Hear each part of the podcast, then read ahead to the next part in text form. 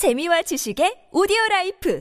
팟빵 안녕하세요. 군사독보입니다. 현지 상황을 전하는 OSINT 보도에 따르면 드디어 엄청난 규모의 우크라이나 반격군이 현지 시각 5월 29일부터 5월 30일까지 약 12시간 동안 10km 이상 거칠 것 없는 기세로 진격하는 모습을 보였습니다. 우크라이나군은 최근까지 서방 국가들로부터 지원받은 각종 장비와 물자들로 편성한 부대들을 남부 전선에 집중 배치했는데 5월 25일까지 남부 전선에는 기존에 배치되어 있던 10여 개 여단의 병력에 더해 10여 개 신규 여단 병력이 더해졌으며 지난 주말 동안 추가적인 몇 개 여단들이 더 추가되었다고 하는 이로 보아 남부 전선에서는 현재 최소 20여 개 이상의 여단 규모의 병력 수로는 5만 명에서 6만 명 이상이 될 것으로 보이는 대규모 우크라이나 공세부대가 반격을 가하고 있으며 이와 함께 돈바스 북부 지역인 하르키우에서도 우크라이나군의 공세가 이어지고 있는 것으로 보입니다. 그야말로 리만, 세베르도네츠크, 포파스나야 방면의 우크라이나군 방어부대를 정면에 내세우고 북쪽과 남쪽을 크게 돌아 러시아군의 후방 보급로를 공격하는 대규모 망치와 모루 전술의 전형적인 형태를 띠고 있는 것이 우크라이나군의 현재 작전인데요. 이 같은 공세가 가능한 이유는 무엇보다 희생양이 되어 싸우고 있는 우크라이나 방어부대의 역할 덕분입니다. 그동안 러시아군이 우크라이나 루안스크주에서 마지막으로 남아있던 리만, 세베르도네츠크, 포파나야를 잇는 삼각지대에서 큰 위기에 빠져 있었지만 다행히 이 지역들이 모두 무너지지 않았고 이 덕분에 우크라이나군의 전력이 180도 달라지고 있습니다. 지난 시간에 말씀드린 것처럼 우크라이나군은 현재 루안스크의 마지막 남은 삼각지대에서 부족한 병력으로 압도적인 물량과 화력으로 치고 들어오는 러시아군의 공세를 막기 버거운 매우 위험한 상태에 있었습니다. 리만의 남쪽 지역까지 밀고 내려온 러시아군 부대 영역과 남쪽 포파나에서 치고 들어간 러시아군 영역까지의 거리는 불과 15km밖에 떨어져 있지 않은 매우 급박한 상황인데요. 이 두 곳이 이어져 러시아군 병력이 하나로 합쳐지게 하게 되면 리만, 세베르도네츠크, 포파스나의 삼각지대 안에 우크라이나군은 포위된 채 섬멸될 위기에 놓이게 됩니다. 이 지역은 우크라이나군이 그리고 있는 최종적인 대반격 시나리오에 있어서 가장 중요한 모루 역할을 하는 곳으로 무너져서는 안 되는 곳입니다. 대장간에서 받침대 역할을 하는 모루가 쉽게 깨져버리면 아무리 단단한 망치와 뛰어난 실력의 도공이 있다 해도 제대로 된 물건을 만들어낼 수 없죠. 현재 이 우크라이나 전쟁에서도 마찬가지로 정면에 나서서 모루 역할을 하는 리만, 세베르 도네츠크, 포파스나야 삼각지대가 무너져 내릴 경우 북쪽 하르키우 전선과 남부 전선 헤르손에서 날카롭게 치고 들어가야 할 우크라이나군 공세 부대가 제 역할을 하지 못하고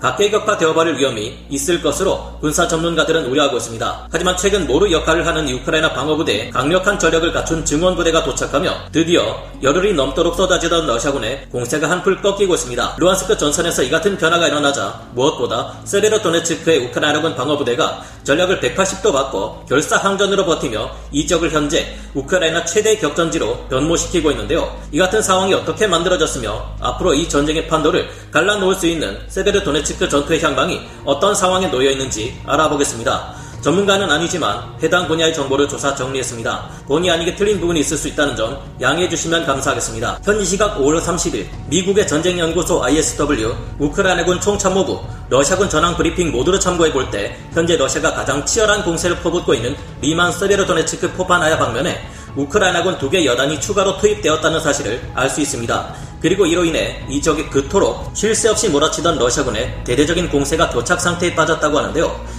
이 지역은 당초 우크라이나군의 제24 기계화 여단과 제57 기계화 여단이 힘겹게 무수히 많은 러시아군 부대 화력 공세를 막아내고 있었지만 이제 이곳의 우크라이나군의 제14 기계호 여단과 제80 공중강습 여단이 추가 투입되어 위기에 빠져있던 부대들에게 큰 도움이 되고 있습니다. 이번에 투입된 제14 기계화 여단은 우크라이나군 서부작전 사령부 예하의 기동부대로 지난 3월 초에 키우 서북부 전투에서 포위망에 갇혀있던 러시아군을 섬멸시키는 작전에서 전과를 세웠던 부대인데요. 이들은 이제까지 전력 손실이 거의 없었던 덕분에 막강한 전투력을 그대로 보유하고 있으며 특히 이들 중 제80 공중강습 여단의 경우 공수부대처럼 보이지만 실상 전력은 전혀 다른 아주 막강한 부대입니다. 이들은 BTR-80 장갑 장륜 장갑차로 이뤄진 세 개 차량화 소총 대대는 물론 전차 중대까지 보유한 데다 독립 포병단까지 두고 있어 이름과는 전혀 다른 전력을 가진 부대입니다. 3월의 남부 전선의 미콜라이우, 크리비 리 방면에서 공세에 나섰던 러시아군 부대들은 이 무시무시한 제80 공중 강습 여단의 공격을 받고 초토화되어 버렸던 일이 있는데요. 포파스나야 방면으로 이 같은 추가 병력들이 투입된 데다 열흘이 넘도록 공세를 지속하며 많이 지친 러시아군의 제90 근위전차 사단, 제76 근위 공중 강습 사단에서 차출된 대대 전술단 병력들은 큰 피해를 입고 러시아 본토의 벨고로드까지 퇴각했다고 합니다. 이렇게 되자 우크라이나군은 당초 세베르도네츠크를 포기하고 철수하려던 작전을 돌연 취소하고 세베르도네츠크 도심지를 중심으로 최대한 러시아군을 붙잡아 두는 것으로 방향을 틀었다고 합니다. 현재 러시아군은 오랜 작전 끝에 공세 능력을 크게 상실하고 있으며 마지막 전력을 쥐어짜 감행한 이번 러시아군의 공세마저도 실패할 것으로 전망되는 상황인데요. 그러나 세베르도네츠크 방면의 러시아군은 아직 격렬한 공세를 유지하고 있다는 소식입니다.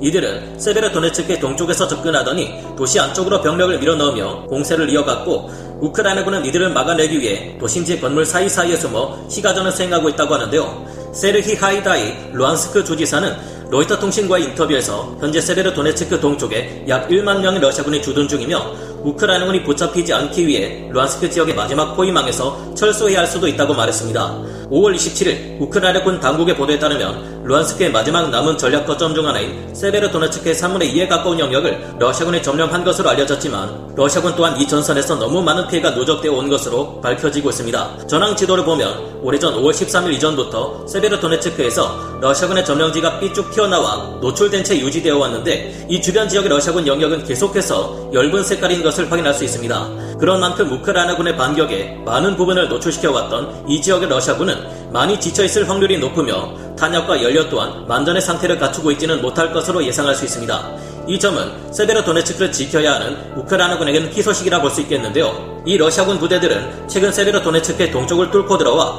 요새화된 건물을 방어벽으로 버티는 우크라이나 방어부대들과 시가전 전투에 들어간 상황입니다. 아직 리만과 세베로도네츠크, 포파스나야를 각 꼭지점으로 하는 우크라이나군 방어 지역 중 최근 러시아군이 리만을 점령하기는 했지만 아직 이 지역에 대한 포위망이 제대로 갖춰졌다고 볼 수는 없는 상황이며 세베로도네츠크를 사수하는 우크라이나군의 전력이 무엇보다 만만치 않습니다. 이 지역에는 우크라이나군 제115 영토 방위 여단과 함께 우크라이나군 최강의 제17 전차 여단이 버티며 세베로도네츠크 동쪽에서 몰려오는 러시아군 부대들을 격파하고 있는데요. 그러나 현재 러시아군은 이지움 지역의 공세를 포기하는 대신 세베르도네츠크 방면을 향한 공세에 더욱 힘을 주고 있는 것으로 분석되며 앞으로 이 지역은 최악의 전장이 될 것으로 보이는데요. 현지 시각 5월 28일 파악된 바에 의하면 루한스크의 마지막 점령되지 않은 지역들에서 러시아군은 공세를 수행하다가 상당한 손실을 입었고 세베르도네츠크, 토시키우카, 오스콜로니우카 지역에서 후퇴할 수밖에 없었다고 합니다. 그러나 그들은 우크라이나군의 후방으로 이동하여 루안스크 지역의 우크라이나군 보급로를 방해하려는 시도를 멈추지 않았다고 합니다. 지난주에만 해도 세베르도네츠크에서 방어 진지를 구축하고 있던 우크라이나군의 다섯 개 여단은 이 지역에 몰려온 러시아군의 20여 개 대대 전술단 병력을 상대하기 어려운 상태였는데 우크라이나군의 기계와 여단 하나가 러시아군의 대대 전술단 두세 개 전력과 비슷한 수준이라는 것을 볼 때 최악의 경우 10대 20 혹은 아무리 좋아도 15대 20에 가까운 전력차가 나 있는 상황이었습니다. 일주일이 지나며 우크라이나군도 이 지역에 두 개 여단을 추가로 증명시켰지만 러시아군은 더욱 많은 병력을 투입해버렸습니다. 러시아군은 이 지역에 10개의 대대 전술단 전력을 추가로 투입했기에 단순 비교로 볼 때 14대 30, 아무리 좋아도 19대 30 정도로 전력의 격차가 나는 상태입니다. 물론 세베르도네츠크에서 오랫동안 전투를 수행하며 많이 약해진 러시아군의 전력이 만전의 상태를 취하고 있을 가능성은 낮고 방어하는 쪽이 훨씬 유리한 시가전의 특성상 이것만으로 러시아군의 우위를 점칠 수는 없을 겁니다. 이 지역의 우크라이나군은 불리하기는 해도 아직 보급로도 확보한 상태에 있고요. 이 때문에 앞으로 최대 격전지가 될 세베르도네츠크에서 러시아가 마지막 남은 루안스크의 영역을 가져갈 것인지 우크라이나군이 끝내 러시아군의 공세를 막고 모루 역할을 잘 해내며 남부전선과 돈바스 북부 지역에서 밀고 들어가 러시아군을 둘러싸게 될지는 아직 좀 더 많은 시간이 흘러야 알 수 있을 겁니다. 우크라이나의 최종 승리를 위해서 반드시 무너지지 않아야 할 루안스크 삼각지대 우크라이나군이 약해져가는 러시아군의 공세를 마지막으로 잘 막아내고 부디 마리오폴과는 다른 결말을 가져다 주었으면 합니다. 오늘 군사 돋보기 여기서 마치고요. 다음 시간에 다시 돌아오겠습니다. 감사합니다. 영상을 재밌게 보셨다면 구독, 좋아요, 알림 설정 부탁드리겠습니다.